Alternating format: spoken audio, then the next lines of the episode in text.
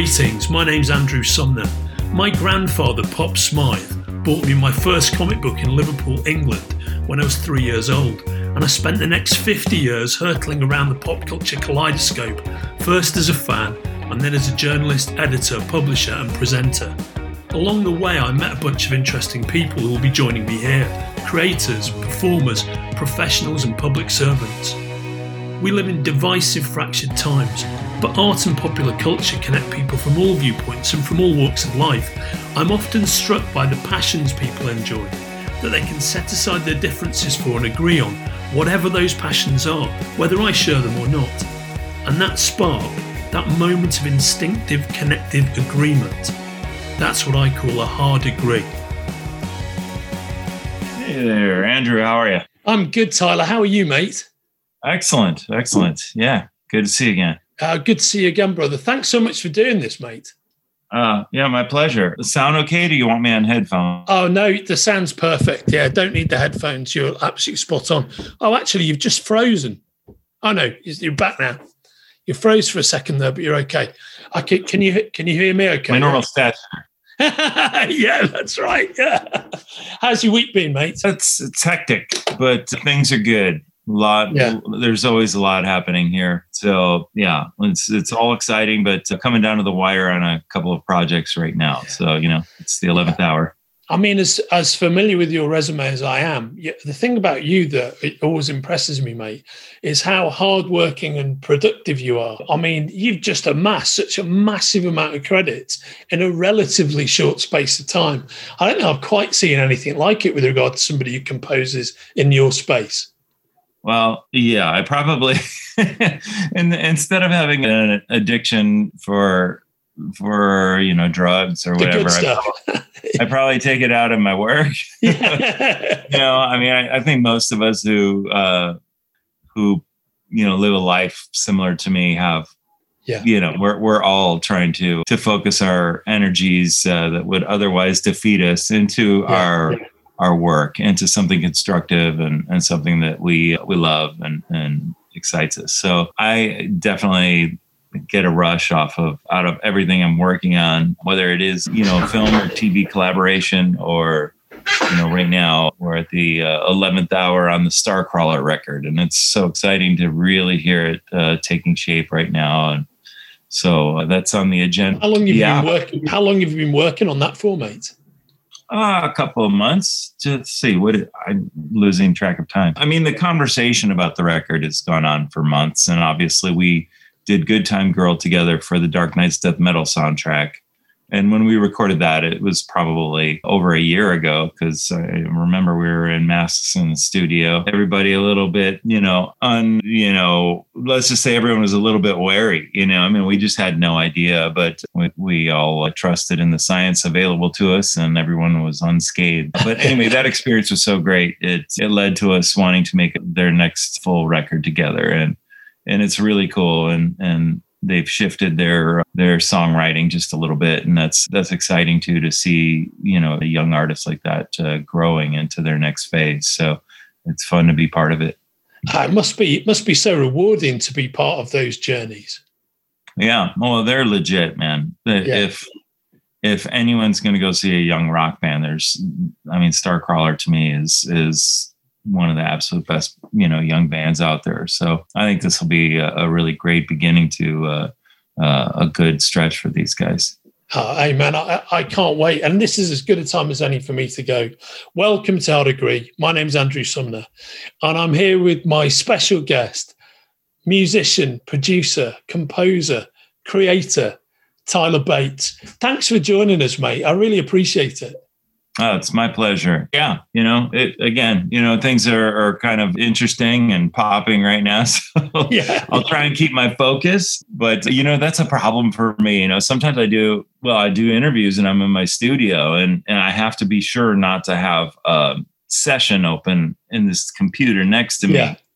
because I'll literally you know, it's probably the OCD in my mind. You know, I'll see something that needs to be edited or something like that. Yeah. I'll start doing it. I'll forget what the hell I'm talking about. So I could be a lousy interview sometimes, but it just depends how busy I am. No, you know? I, I've got it, brother. I remember when I was growing up in Liverpool, one of the things I used to do is learn how to play the the cornet, right? And I used to have, and I was a dreadful cornet player, but I was a very good student, yeah. And and so my, I remember once having a my my trump my cornet teacher over, and he got distracted by something for a second. He had to go and speak to my mum and dad or something.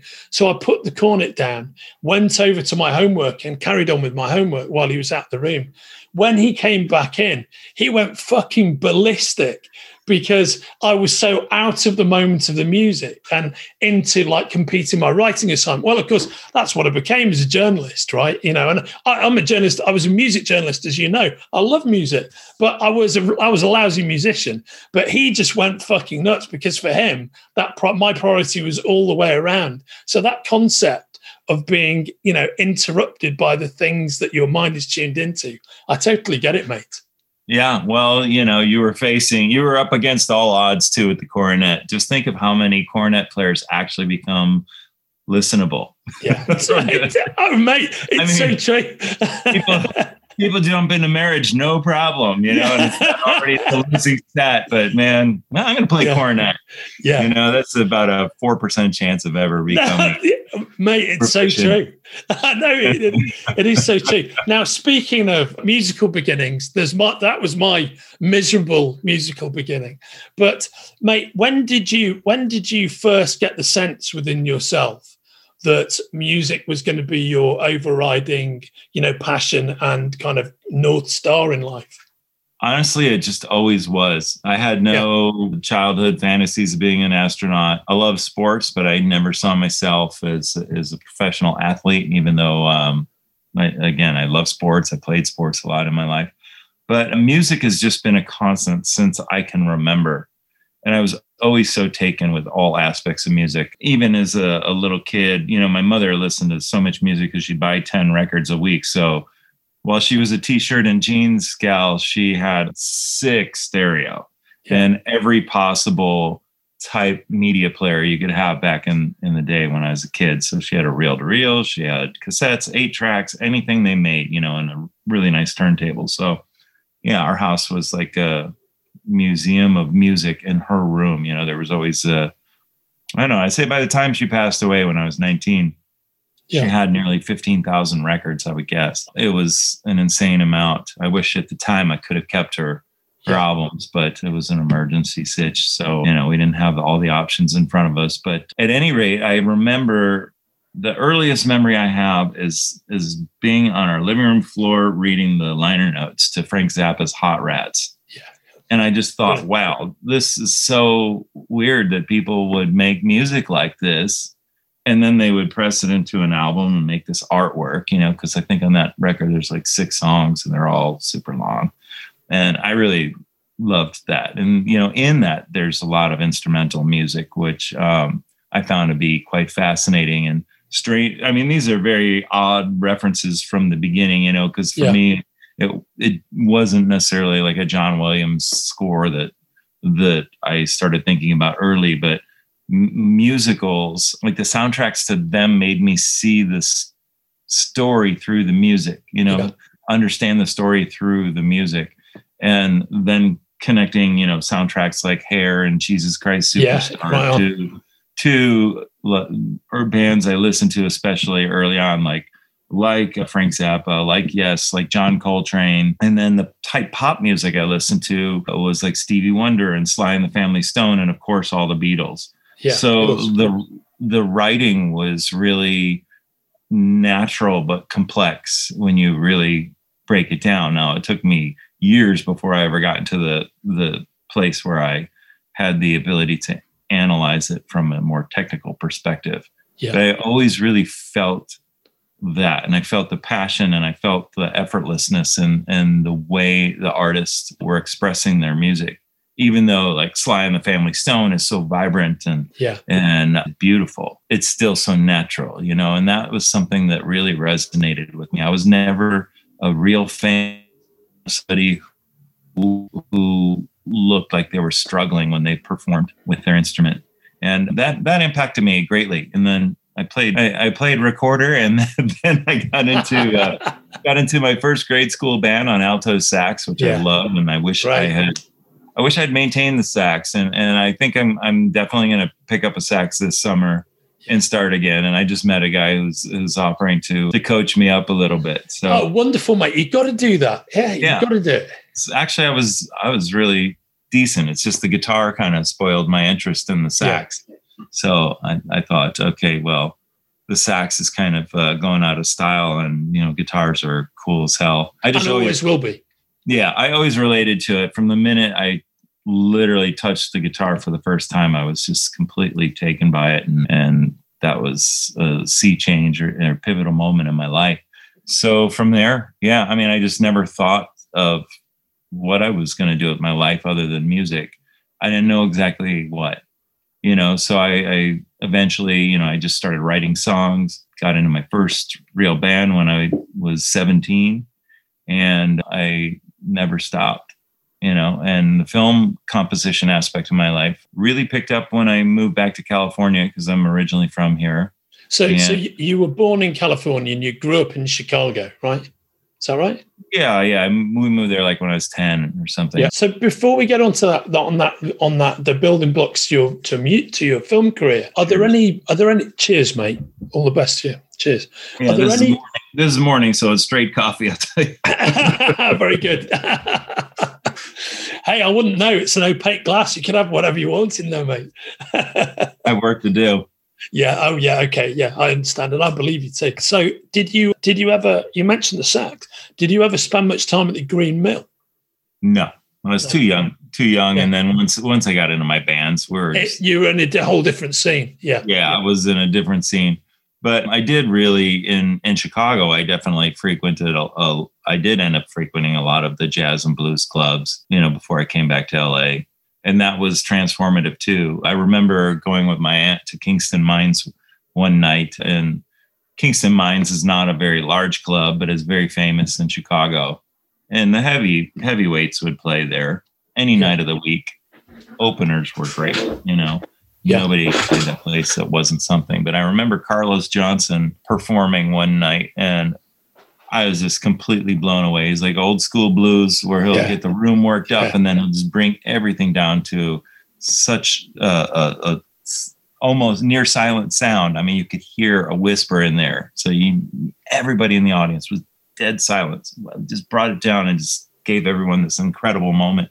And then he's just a sick player. So I used to have experiences like that and then i would ask that person if i could just have one session with them yeah you know so i had the opportunity to sit down with him and that's oh, really how I, that's how i got my you know the majority of my guitar education i did i did uh, study for a couple months with a guy on the south side of chicago because when i joined my band at 17 those guys had studied with the same guy so i thought all right i'll go check it out but after about three months. His name is Glenn Drini, and unfortunately, Glenn passed away a couple of years ago. But he and I stayed in touch throughout all the years. And after three months, he's like, Tyler, forget everything that we we've done in the last three months. I don't want to screw up your style. He says you have a whole thing going, and I don't want to to dis- disrupt that with too much of this formal educational stuff. Now I had uh, a bit of a music theory background, just being yeah. in bands and and obviously needing to understand how music works. But it was really interesting because I'm always willing to break all the rules musically. I really don't care as long as it feels right and it sounds good. I'm into it. So he didn't want to he didn't want to compromise that aspect of my guitar playing which was really cool and it also gave me a license to to really create from my own mind without really giving a, a shit what anyone thinks. Yeah. And um, and of course we do in in the commissioned art world, you know, because we have to please our our our masters. But you know, there's a greater objective in mind. It's not about you know when you're working on film and TV. It's not about us. You know, we yeah. are about that. So it's about the uh, collaboration. Yeah. Yeah, it's about the big picture. You know, we're we're trying to provide a, a component of the entertainment that is being created and, and we have to keep that into perspective. You know, it's it oftentimes gets twisted out of perspective. And, yeah. You know, at the end of it, after you've worked with, you know, 10 people giving you their input and and whatnot, you know, sometimes composers like to, you know, shine a light on themselves for yeah or their genius. But, but you've got to subjugate yourself to the greater cause, I guess, to the artistic endeavor. Yeah, your your work your work speaks for itself, good or bad, and I, yeah. I have both out there. yeah, yeah. I, have, I have some I have some orphans that I am not really proud of. But you know that happens. You know, early on in my career when I was just learning. I, I mean, I never I never encountered a, a, another human who had scored a film until I completed my 18th movie. So wow, amazing. Uh, you know, the whole tech side of it, I was kind of learning from, you know, musicians who didn't do that job and then directors and editors and producers who were really giving me a greater understanding of their uh, approach and their perspective on storytelling and and the point of music in the context of film and so you know the that really helped me immensely but it took me quite a while until I really accepted being myself in in that forum because I never aspired to be a film composer. I'm grateful for the fact that that aspect of my musical career has developed into something. But because I wasn't really planning on it until it landed in my lap, I really was in school for quite a while working with the directors and producers. And it wasn't until maybe my my 15th score, I did one that I I didn't feel need, required an apology. So you know, but again, you know, I'm I'm fortunate enough to have had that experience on low budget films and and yeah. to have learned quite a bit. And even still, many of those people that I worked with back then have have gone on to invite me onto other projects with them. So for that, I'm grateful. Tyler, what what was it that opened the door for you in the first place? in in terms of in terms of soundtracks composing soundtracks uh, yeah so all those all those early movies that you did how did you get into that space from where you were well it was definitely a start stop because when I, I first did it i was not even thinking about doing it i was kind of doing a favor for my brother who was uh, like a line producer on a on a cassian Elwes movie yeah. and i think cassian was directing this movie and no, Cassian was producing it. That's right. It was it was some I don't know some schlocky film, but you know they they had like three hundred dollars and they needed a bunch of rock cues, and I was actually in Chicago recording guitar record that nobody should ever listen to. Uh, no, actually, my friend and I made this guitar record. We we used to do whatever we had to do to stay alive. So we do guitar yeah. clinics and all that that stuff. You know that you know whatever. So yeah, Cassian, you know, called and said he wanted me to do this. I told him I've never scored anything before. So they gave me timings and just said they wanted some rock music sort of in this style. And and we were there recording that day full band. So i just wrote out some charts and we recorded it and that was it. And i wish it was that simple when scoring a movie but you know obviously that movie didn't require the sophisticated approach and intellect that some of the other movies I've worked on actually yeah. do. But it was an entree into it. And now I had no picture then. You know, all I was working from was timing notes. Yeah. So wow. Okay. To get That's from here to here in this many seconds, here to here in this many seconds. Here's what happens. But I didn't see the picture because back then, you know, there was no internet, there was no film yeah. to share you know we're talking around about sort of early 90s at this point 93 yeah. it's kind of yeah yeah yeah so it was you know uh, it was an interesting experiment but you know i lived in the studio so that was the thing that the, the one aspect that really got me through the early days and then once i i realized that the way i will have the greatest success in film and tv is to just be myself as a musician and an artist and then you know increase the tools in my toolbox so to speak yeah. as i go but you know don't abandon what i'm actually very good at. And i felt a need to put on a different hat when i was uh, starting out and i just didn't really understand that. I just needed to make music that i felt was really good music. And you know and i guess point, there's some parallels there's some parallels to your your teacher not tramping on your spirit and then talking and then basically realizing in the course of your creation it's about accessing your spirit and being true to yourself and that's what that is actually what's the most creatively satisfying right mm-hmm. and and then because i used to pretty i wrote all the music for all the songs that my band pretty much would do and produce the recordings and you know booked the shows and promoted them and all that stuff i think that acumen really helped me establish process because yeah. the, the, only way you can be successful as a film composer or television composer is to establish a process that's healthy and productive for everyone involved creatively so i can't expect anyone in general who comes into my studio to be able to speak in musical terms with yeah. me or to understand them. So what's important is creating a process that satisfies everyone and meets their tempo, whatever it is that they're looking for to engage them and, and bring a sense of confidence to our process. So it's different for everyone. Um, but I find that, you know, really engaging people one on one, oftentimes, you know, pre COVID, when I'd have clients in my studio, I would generally create a piece of music while they're here or play something to them to reflect a point they've made in a conversation regarding yeah. the, the property we're working on. Because usually those first meetings are prior to when I've begun actually working on the property. So, you know, I've, I've just tried to always be very conversational with people in music. And that's then spilled over into how I approach uh, producing records or writing songs with artists. It's, yeah. You know, we just break it down to us, conversation. What do we think is cool? What do we love?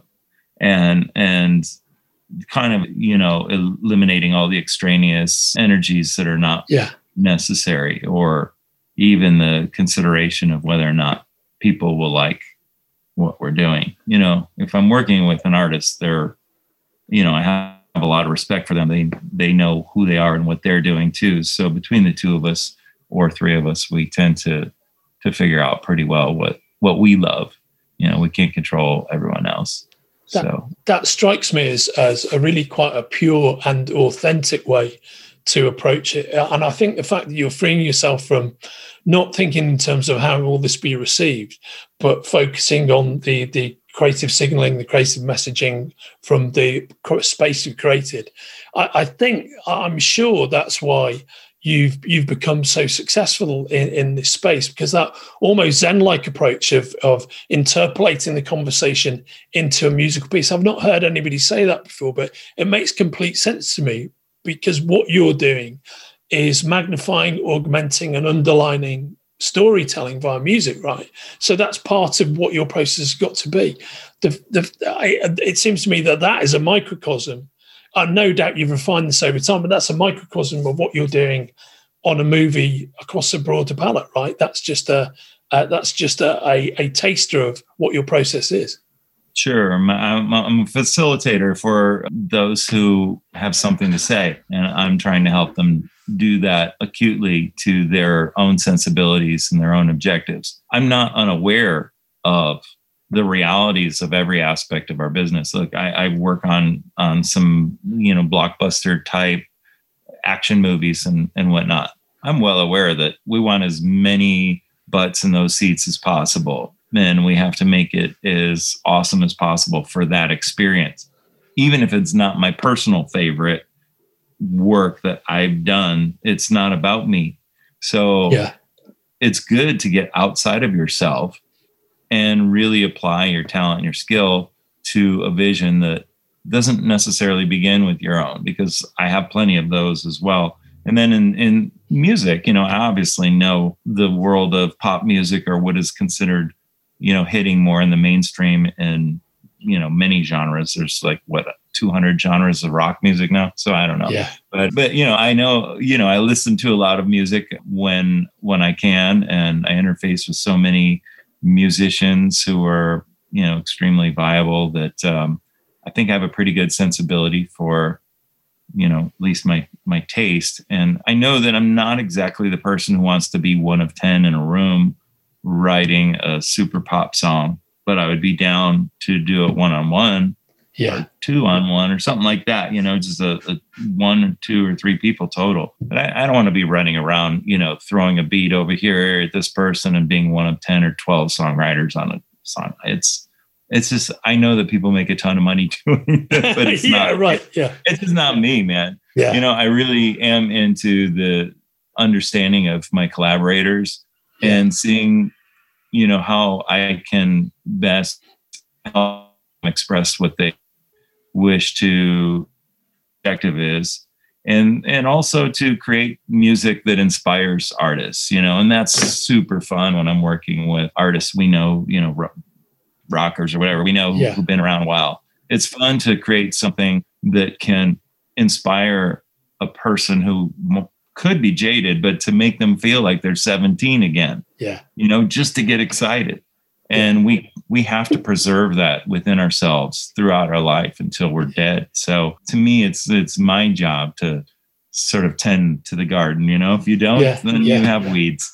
So and and then you're hating your own life. So you know i try and stay out in front of it and and create. And you know when you do a, a fair number of things in your life you're going to have problems you're going to have issues and and you're going to have people who dislike you or dislike what you do you know so to sort of counter that i just create more Yeah. you know Yeah.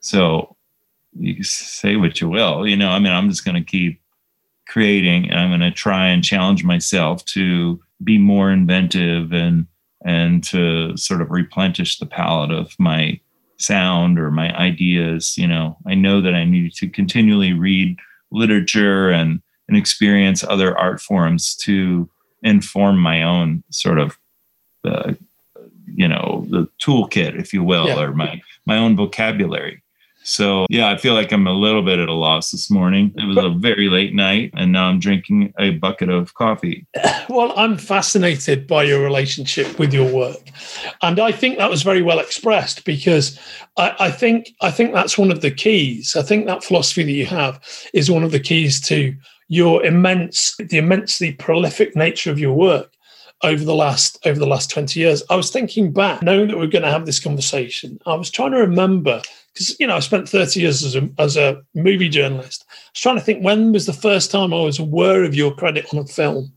and two things dropped into my head, and one is the Stallone version of Get Carter, and the other is that Steven Seagal flick with the great title Half Past Dead. Right?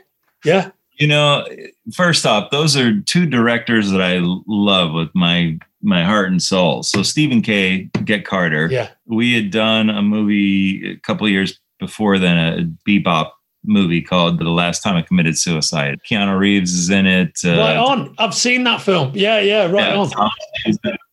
so that movie might have made me might have convinced me that this is a career opportunity or option in a way for myself you know because blue note released this. And that was interesting. Funny thing is my band had just went on like the Warped Tour as that movie is that score was released or whatever. And i got back from the Warped Tour and a friend of mine called uh, director and wanted to hire me on this rock and roll movie.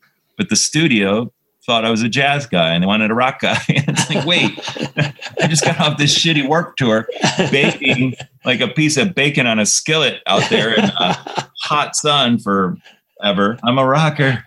But anyway, that that everything worked out. And and then Stephen Kay, you know, he he was cool enough to bring me with him on his journey when he had that opportunity. Because at the time, that was a huge opportunity for me. I think the movie is like a $50 million movie, and that's around the year 1999, 2000. Right on. Yeah. 2000. So while it, it did not perform at the box office, I did enjoy working on that film. The music was cool. And then to to work with Roy Budd's theme was oh, super Oh man, cool. it's. I mean, that, that's what exactly one of the things I was going to ask you. I mean, you've got this incredible, immortal piece of music, yeah, and just to get the because I really, I really loved straight up, mate. I really love the. I love that song in its original form, but I really love the version that's in the 2000 Get Carter. And if you could have seen my iPod back then, what you would have seen is I listened to to the to the Stallone iteration of that solidly for about six months after seeing the movie. I fucking loved it. You know what I mean? I think you did a great job with it. Whoa, Tolly, just frozen there, mate. Okay, I'm back. Oh, you're I, back. I don't Yay. know what's happening. Yeah, you're Okay, back. yes, I, I lost you after iPod. Oh yeah. So I just had my my iPod in like I really loved what you did with with that theme. It's a piece of music that I love. But I love that I love the version that's in that movie just Thank as you. much as I love the version from and the, the original is a great favorite of mine. Oh yeah, a very dear friend of mine, Wolfgang Mathis, who has left the United States but became a citizen after he left the United States, is is a fun fun character, like a brother to me. But even though he now lives on a remote island, we still work together daily. But anyway, he's he's he's always been like a partner and helping me develop sounds like modular synth sounds we'd work on together and mixing and stuff and when that came up, I was listening to the Roy Budd version of the theme. And of course, we wanted to state that theme throughout the movie. And uh, Wolfie had suggested the marxophone for the melody.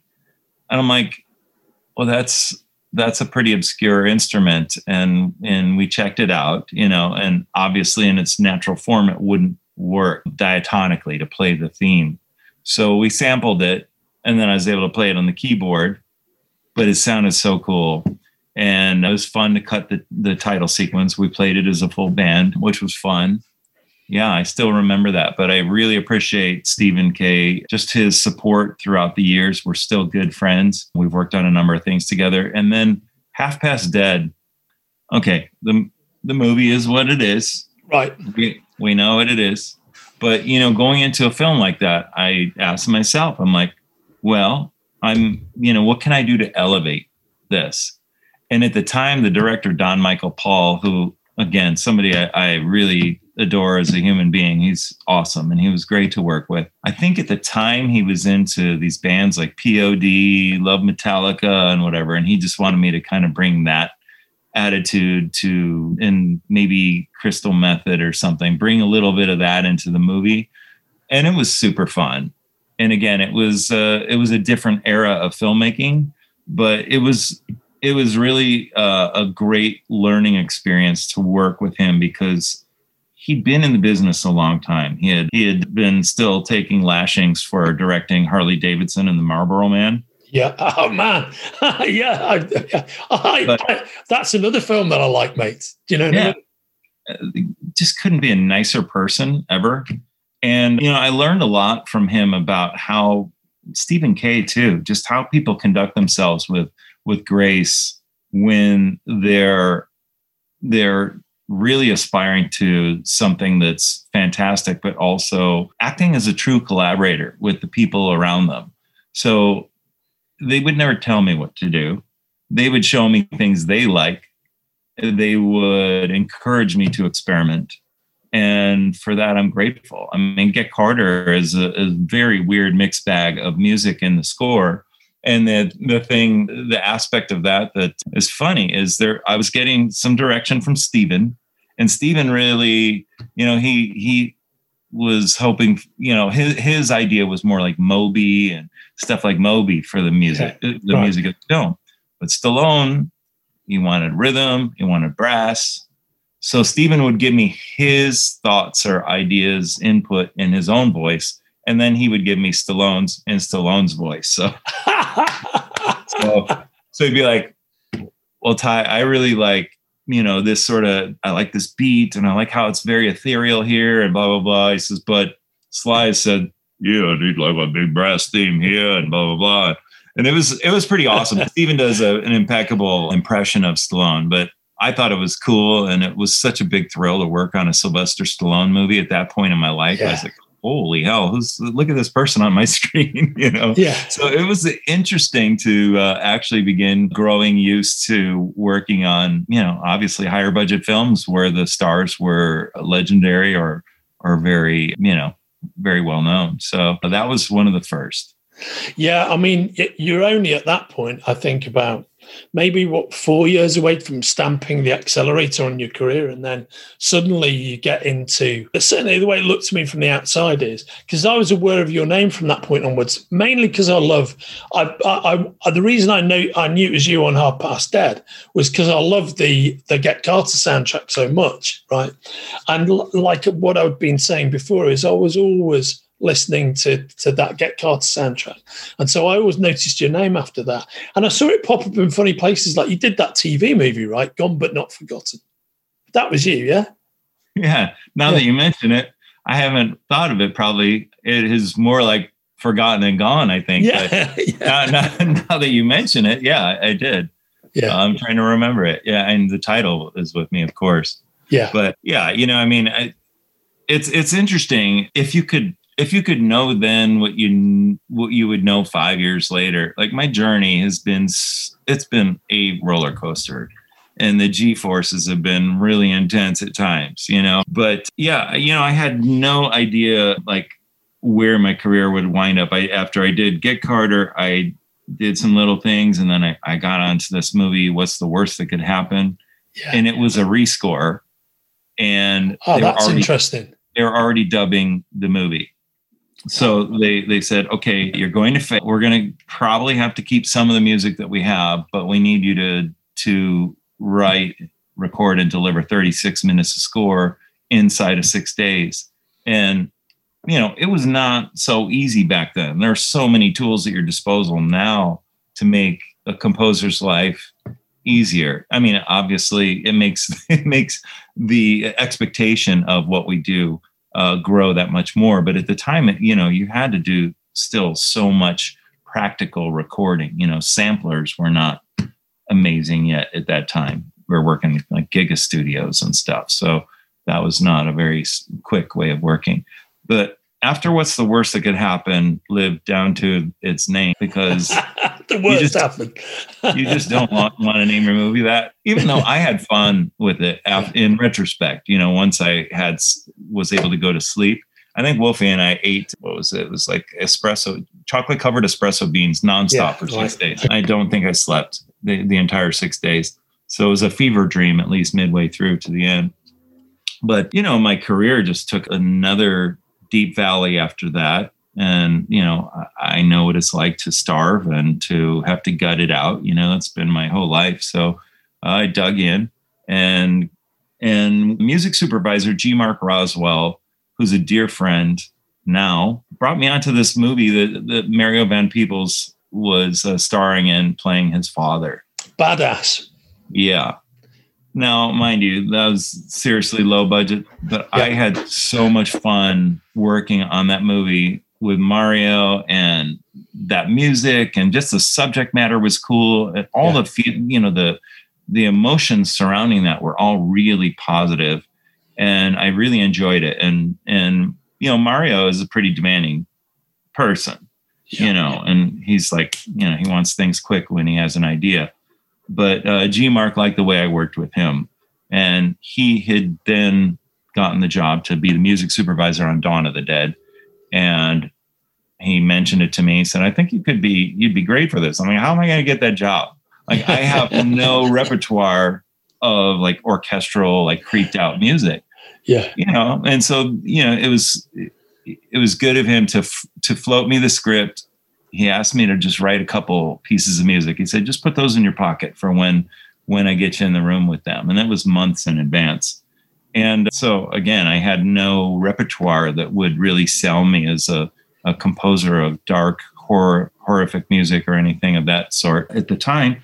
So I put together like a CD of avant-garde music and then, you know, just some some things that are now pretty mainstream like Penderecki Bartok, yeah. you know, some Daniel Lanois stuff, some really weird stuff too. And I figured, okay, if I can have a good conversation with the director and at least point to this, and he can see in the other aspects of my body of work that I'm capable of doing this, I have a shot, maybe. Yeah. But I knew that I had then found out they were meeting with like 12 composers or something. I'm like, it's not happening. So sure enough, it looked like they were hiring someone else And I'm like, okay, I guess I didn't get the job. And then I, I, I went and saw Marcus Nispel's Texas State Chainsaw Massacre, and I saw the Dawn of the Dead trailer, and I'm like, damn, I wish I was doing that movie. So sure enough, like a month later, a G Marq calls me and he says, "Look, I think this could be your movie." And I'm like, "How so?" He says, "Well, you know, it didn't necessarily work out with the previous person they were going to hire, and the director keeps bringing your name up when they bring up music, so they want to talk to you again." I'm like, "Okay, great." And it turned out that the producer Marc Abraham asked me, he's like, "Hey, you you gave us CDs when you came in for that meeting. What was the first piece of music on that?"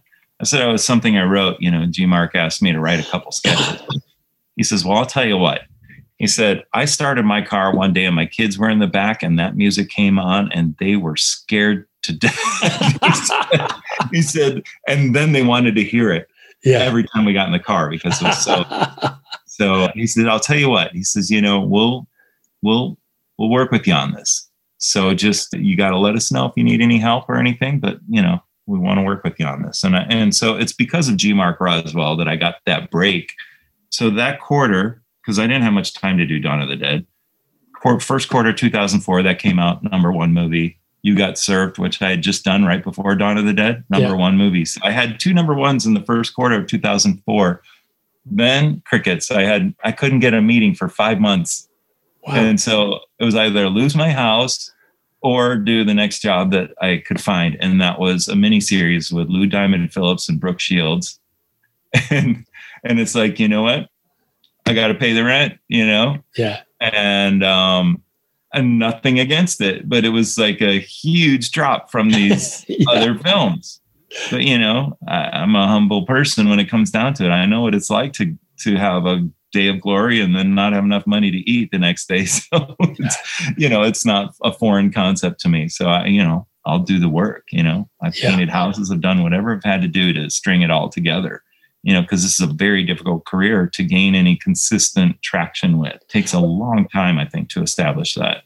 Tyler, at what point did you feel did did you get to the point where that did you turn around one day and you notice, hey man, I've had the traction for a number of years now and I'm in a good spot and now my career is self-sustaining. How long did it take you to get to the point where that's how you felt about it? or do you never feel about it that way? I don't feel that way at all. you know, the thing is I just I don't know, maybe maybe it's just because I really refuse to expose myself too much to say social media or yeah what the public is saying about me. And I hope, you know, obviously I appreciate if people are supportive of what I do or they like what I do. You know, I know that's not unanimous as it is with anyone who puts anything out into the world. You're always going to have critics. And, you know, I really, you know, I don't get high off of adulation. So I'm not seeking that out. So every day of my life, it, I have to prove something to myself. You know, I know when I have work, I'm fortunate and I never believe that I have work eternally. So it means a lot to me to prove to myself that I deserve the opportunity, whatever it is. And that could simply be, you know, creating music for a director's pitch to even get a project made. It, even, you know, sometimes I work with a director and then they're going into their next movie and, you know, we may help with a pitch, you know, so maybe they'll do a proof of concept shot and here, you know, do music and sound design and record, you know, ADR and Walla, whatever it's going to take to help them sell that idea. So even to be on that working for free is a privilege and it's an opportunity. And so I take it all very seriously. You know, I don't just assume that you know i can focus or decide not to focus you know and yeah. i don't buy into the idea that you know i'm great or everyone thinks that. I'll just i don't think i could ever imagine that you know i'm too neurotic i imagine to to accept something like that. If anything it would make me nervous. That's why i really don't like you know i'm not one to seek out you know positive comments. As a matter of fact, like doing this Dark Nights Death Metal soundtrack album, I've been working daily with Matt Keller from DC Comics, who yeah, I love. Right yeah, he's a good dude. Hell yeah. And so, of course, they're on top of everything that's happening with the fan base and all that. And he knows me. He's like, he knows I don't go on the internet unless I'm you know, buying an instrument or something, yeah. you know. So he, he's like, Tyler, you've got to see some of these comments. They're amazing. And it makes me feel good to know that it's positive. And I'm like, Matt, I, I, I can't. So he'll like take screen shots yeah. of stuff and send it to me. I'm like, just stop, don't. if it's generally good, great, you know, but like I need to write great music today and I can't be distracted yeah. by by thinking that I've already done it. So I think that that right there, that inbuilt hard baked humility that you've got, which you're you're not bullshitting, you actually believe in, and is a fundamental part of you. That's what has made you so successful, so prolific, and that's what's opened the door to what this wealth of creation that you've had. You know, I mean, I think the thing is being derailed by praise and by being high you know on on on the effect that you can have on other people in the creative space that wrecks careers yeah? Yeah i'm not saying don't celebrate. Yeah right on i get i mean you write a great song with somebody and you you you finish the mix up in the studio and it sounds incredible.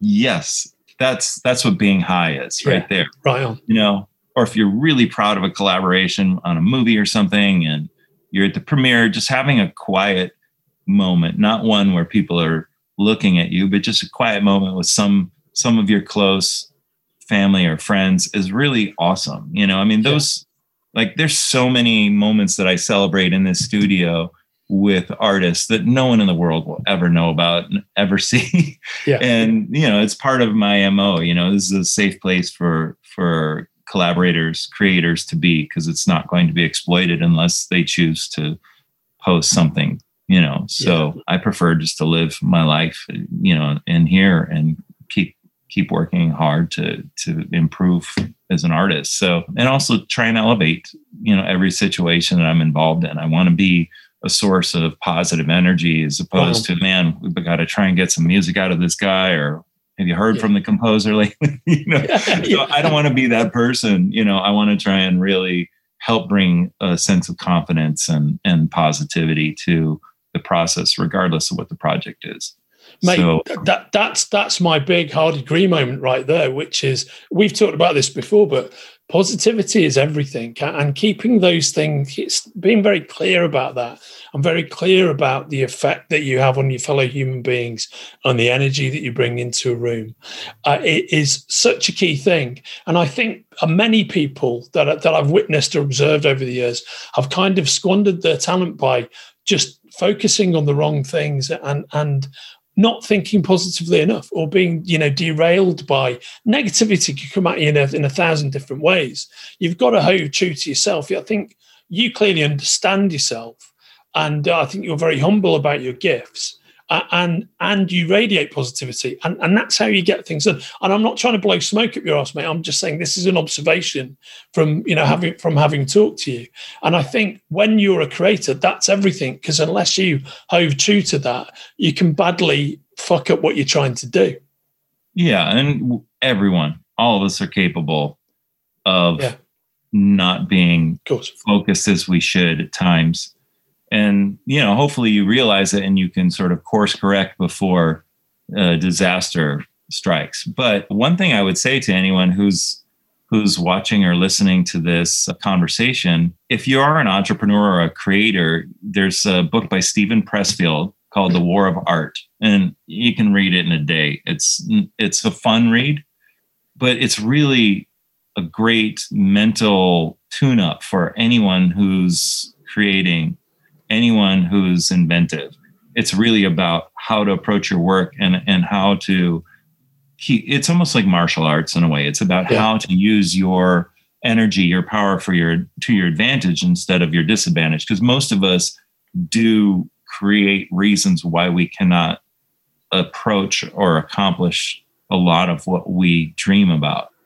And of course, you're never going to knock off everything on that list, whatever it is you know, even if you see somebody that looks like they have it made, Elon Musk or, you know, whoever it is, they're still not going to accomplish everything they want or experience everything they want in life because it's not all based on the metric of money or whatnot. You know, we all have have different things that are important to us. But I really think that it's it's important to ask yourself, why am I not progressing here? what have I done to improve myself as a human this week? What have I done to improve my vocabulary as an artist? Whether you paint or you write music or photography, whatever it is, you know, it just just having your your mindset is such that you need to expand and work it out regularly instead of just the wash rinse repeat yeah. cycle that we can get into in life when we're so busy and we have tons of responsibility and especially if you have family and children and whatnot you know it's kind of a that's kind of like a you're in survival mode but but you still have to reserve some space for that to occur in your life in order for you to move on. I don't know if it's always forward but you need to move on. And i think that that's what's really important to be available as, a, as an effective artist I, I, think that's very well said, and I think that is a fucking great recommendation, mate. So that's Steven Pressfield, the art, the War of Art. Yeah. Yes, he wrote The Legend of Bagger Vance. He wrote Gates of Fire. Yeah, right. This on. is a, it's a great read that I think anybody can relate to because it's it's written in such a, a I don't know, it's a relatable way. He's not preaching to you. It's not the secret. It's not somebody telling you how to make a million dollars it's really uh, about being an artist and approaching it as effectively as you can so that you can get the maximum out of your productivity and your appreciation for your life. Because you know no matter what we all have shit that's going to happen has happened. Some things seem like you're you're drowning in quicksand and there's no way out.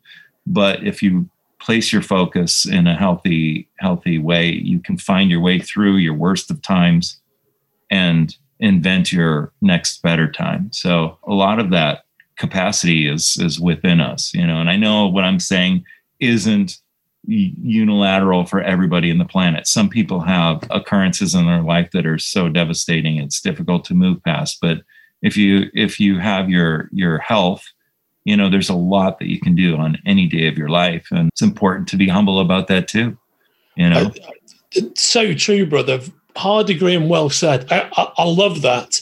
And uh, Tyler, before we close out, can I just ask you about just go real quick through a few of your career highlights. What out of your time with out, out of out of the movies that you made? So uh, let's go through a few people. So James Gunn, your collaborations with James Gunn, which is the which is the the the the piece of work you've done with him that you're fondest of, or or look back on with the most you know you're the most pleased with. Do you look at it in that way? Mm, no, because once you, no matter what, these experiences are unique unto themselves, and yeah, and the, you know, the love and the the energy that goes into every every project is a massive amount. I mean, yeah, that's why people who work together in the recording studio fall in love all the time because yeah, yeah, through the experience, you know, something you didn't necessarily know you were capable of emerges. And you love that feeling and you love that person for showing you that within yourself. Yeah. So I, I, think that that's an important thing to recognize in all of this work because we don't necessarily continue working with the same people forever in our lives but we course. have to be very appreciative of every opportunity and proud of the work that we we did together. So James and I did like four movies and a million shorts that I did for him. But then, you know, I would say it, my work with him, Guardians 2 is is I think a really beautiful fun school. Better to listen to it just on the soundtrack album, I would say. You can actually really hear the attention to detail in the music there that is, you know, you can tell that there's there's a lot of care that, that went into that music. Yeah. I love that. I love everything I did with Zack Snyder. Watchmen was great, but I mean, Dawn of the Dead was so cool because it happened so fast. I really had no time to think about it. Yeah. All I knew is I was starting off on thin ice. It's just like one mistake and you're out because I was not a proven commodity at the time. But they didn't treat me that way. I just knew that the politics of it were such. But what happened on that movie, Zack Snyder and his editor the producer, and G. Marq Roswell, music supervisor, and my music editor, all would come to my studio, which was a converted garage at the time, once a week to listen to the music. And I think I was writing for six or seven weeks before we recorded. And all they did was give me encouragement. There was not one change note on that score. So I'm pretty certain the score totaled 69 minutes and 59 seconds. and I'm pretty sure we just couldn't hold that note for one extra like seven minutes. But it was my first very large scale orchestral recording, which we did at Fox. And Eric Newman, who's a producer on the movie of the Newman family, it was his first time being at the Alfred Newman scoring stage. Yeah. Wow. Um, so it was it was fun on a number of levels. It was, of course, Zack's first real movie. It was his first experience with an orchestra, and it's all really positive stuff. Like you know, when you work with him, he's a cheerleader. It's like yeah. it's more like you're in a game of football. You know, it's like yeah, let's do this. You know, so it's fun. And working with Chad Stahelski from the John Wick series is similar. Chad, yeah, is, man, he is a real life badass, but a great guy, and he knows his stuff. Like you know, he's he commands such respect from everyone around him because you know the guy is a weapons expert. He's a martial artist. He's done everything there is to do in the field of stunts. He's been one of the the biggest people in that that area for you know 25 30 years. So the stunt people have a real sense of camaraderie and team when they work. Yeah everyone knows who the boss is or the general is but they have this way of creating a camaraderie that you belong to something and that it requires all of our focus to succeed you know that is really empowering for everybody who's contributing you know. And so when it does get intense like super intense toward the end of a project you know you still have that extra that extra energy left over because you know that this person is just really doing everything they can to make the greatest thing they can.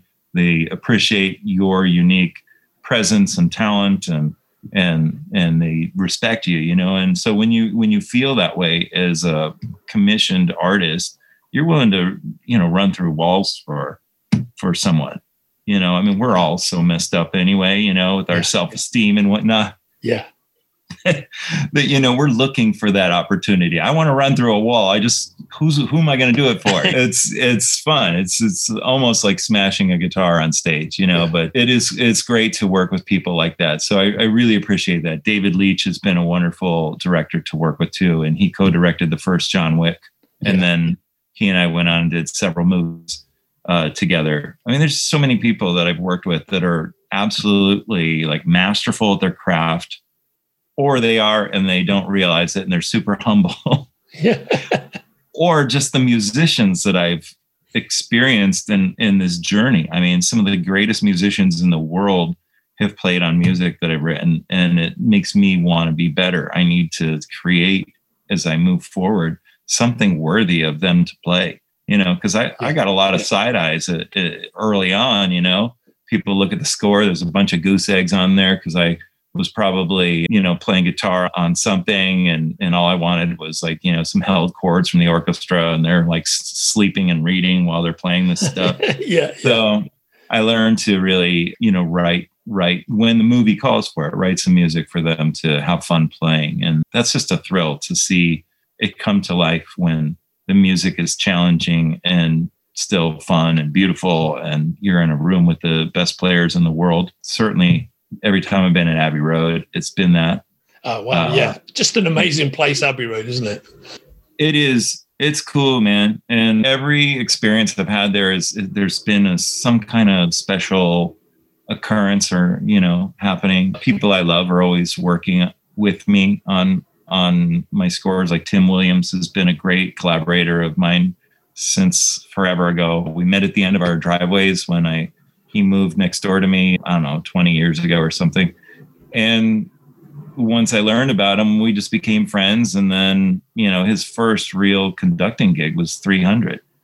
So he's brilliant. He's he's a brilliant conductor, obviously an excellent orchestrator, but he's an excellent composer. And so he's just been a great friend and collaborator and that's that's meant a lot to me and i've learned a lot working with tim as well you know because our backgrounds are so completely different but you know I, there are many people in my life like that who have really helped in a healthy way push me to be better in every aspect of, of what i'm trying to accomplish. And it's not all just music based. It's some, Yeah. it's relating to people and how how we work together and how does it feel good for everybody to be part of this thing, you know. And I try and protect everybody from some of the the the pressure that comes from the top. Yeah, of course. So- yeah. I, I I try not to show sometimes that there's there's a foot on my throat, but Yeah. we, we all we all feel that. You know what I mean? When when when a studio's making a two hundred million dollar movie, everybody's career's on the line. Of course. Yeah. So, you know, at the end of the day, everyone's just trying to make the best thing they. So I completely understand and appreciate it. But you know, Tim's been a, a warrior through those battles as his Wolfgang, and Yeah. and my associates here in the studio are wonderful. So again, you know, I mean, I'm surrounded by great people every day. You know, I just need to turn my focus, you know, for for a good portion of my day to to create and to see what what kind of new ideas I can start to call in my in my vocabulary.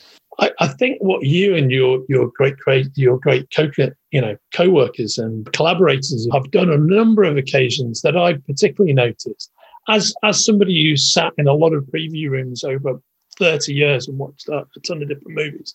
I think what's notable about some of your action movies that you've scored is that I've noticed on multiple times with flicks that have your score attached is that by the end of the film, you have battle hardened and quite cynical journalists. I'm not a cynical journalist, but I know a lot of cynical journalists are coming out and humming the music as they leave. You know, but they've, they've literally just finished singing. It. And I, I was really struck by that with your 300 soundtrack.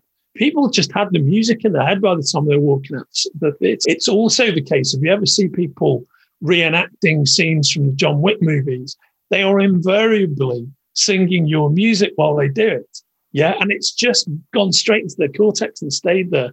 Instead of the usual bang, wow, right, yeah, sound effect. They're not doing sound effects. They're doing the music licks, which I, I, I think that's such a powerful thing. And I think is such a testament to to to what you and, and your collaborators have created. Well, yeah, and you know, again, I have inspired people around me who are not. I mean, generally, no one has this interest of climbing the ladder of Hollywood as much as they do being part of something that feels great and is creatively challenging. So, on 300, of course, Wolfie was working with me on developing sounds, and like Greg Ellis was the the main percussionist. We worked with several, which Greg was part of all the ensembles and whatnot, but it was interesting. He taught me a considerable amount about ethnic percussion, probably to the degree where I, I'm sure I could probably teach a class on it at this point. But the funny thing about that movie is I would I would see how sounds combined could make a new sounding drum.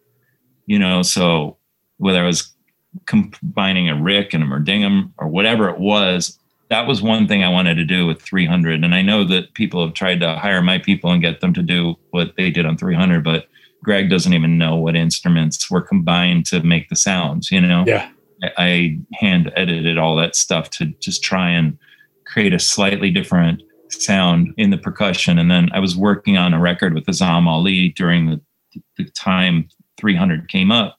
So I thought, you know, of course I want Azam to sing on it. And because we were spending so much time together since before 300, and then, you know, 300, we developed the pitch for it for over a year. So I was working on an animatic, which I had Scott Glenn come in the studio to do a narration that's an overview of the story. And, you know, Zach had me writing music for puppets and drawings and everything that was required to present the movie in the way that he wanted to. So while we were developing that, I enlisted uh, Azam to to sing on the score. But when we got into the actual score, I had written some pieces of music, and I wanted her to sit with them and really create her part, so that it was more than just you know the film scoring, vocalization that you might hear in a standard score. I wanted it to be something deeper than that and more emotional than that, and I wanted her to be able to connect on a deeper emotional level than doing a session for me you know Yeah. so that was the thinking behind that you know so i do try and have that connection with collaborators on every movie to me i find it to be empowering i think that it makes the music feel more that it was born with a purpose other than to be a cue in a movie Yeah. and that's what I'm aspiring to. It's not always possible, Yeah. but when the opportunity presents itself, you know, it's my, I think it's it's my duty to to see it and to seize on that. And you know, like Guardians of the Galaxy, when we recorded we recorded the first score, it's pretty chaotic, the first one. But I thought, you know, my daughter is an excellent pianist. You know, she was 12 at the time. And so she she came in after we recorded the orchestra at 12 and she did all the piano for the first Guardians in a studio, not mine. But uh, then when she was 15, I hired her to be the pianist at Abbey Road with the orchestra.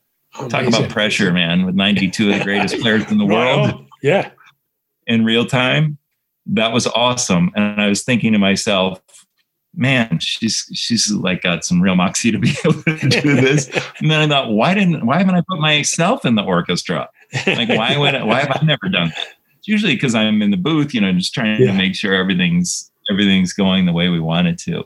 But I thought that was that was a fun moment, you know, to to see that happen. And of course, Tim conducted, and Tim was incredible. Like we've had just so many so many awesome experiences because of the way he handles himself with an orchestra and our trust and communication of one another has made it fun you know and so there's something deeper than just what people see in the billing block it's like this whole thing that happens in the making of this um, is really special to me and like gustavo borner is a great friend of mine who engineers and mixes as many of my scores. And robert carranza who's like my brother who mixed 300 you know? So when you look back it's like we had that shared experience that was awesome.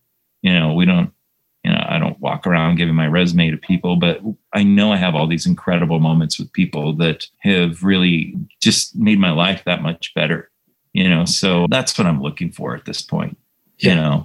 I i don't really care so much what people think as much as I want to do something great. I, I want it to be attached to or associated with people who are elevated through the process as well. And you know, it's more it's more about that. I know it sounds a little, you know, hippie granola or hippie granola or whatever, but, but you know, for me, that's really important. You know, because I spend my whole life in my studio.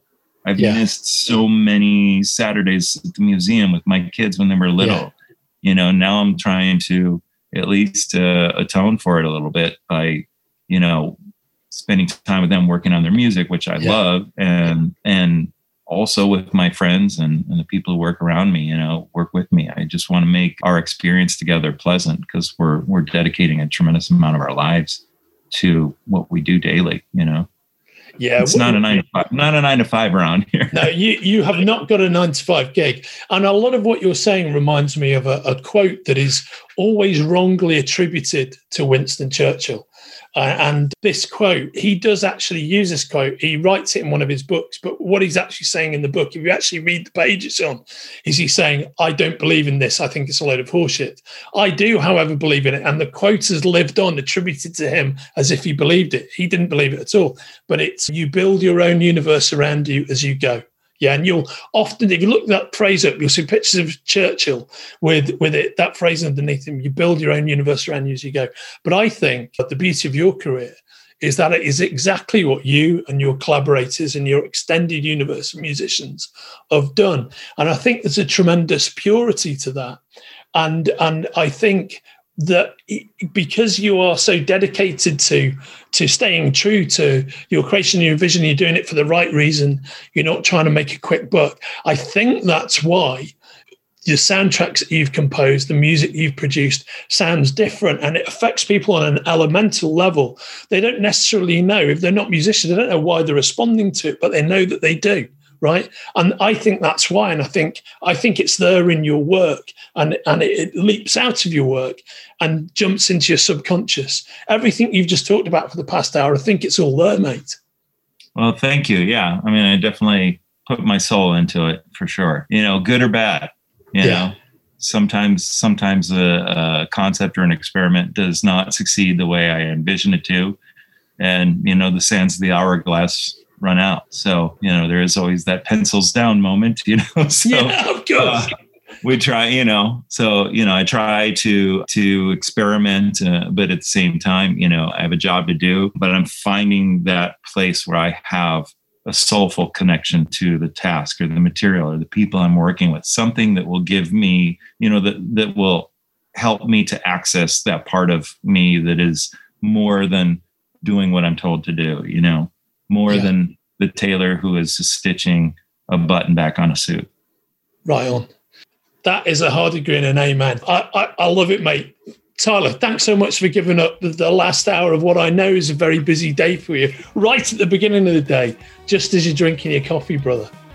Yeah, my brain will wake up soon. My hours have been flipped around. So sorry if I'm a little bit, uh, you know, clumsy with my words this morning, but well, evening for you, I guess. Yeah, you know, I'm I'm psyched about just even today. There's so much cool stuff already in front of me. Uh, a lot to do, but uh, really good you know that, that is brilliant I know and you, yeah you've been great very clear very succinct and very honest which which I which I appreciate and thanks so much for joining me brother. It's been great. I've enjoyed it. You too. Take, take care. Take care brother. All the best. Bye bye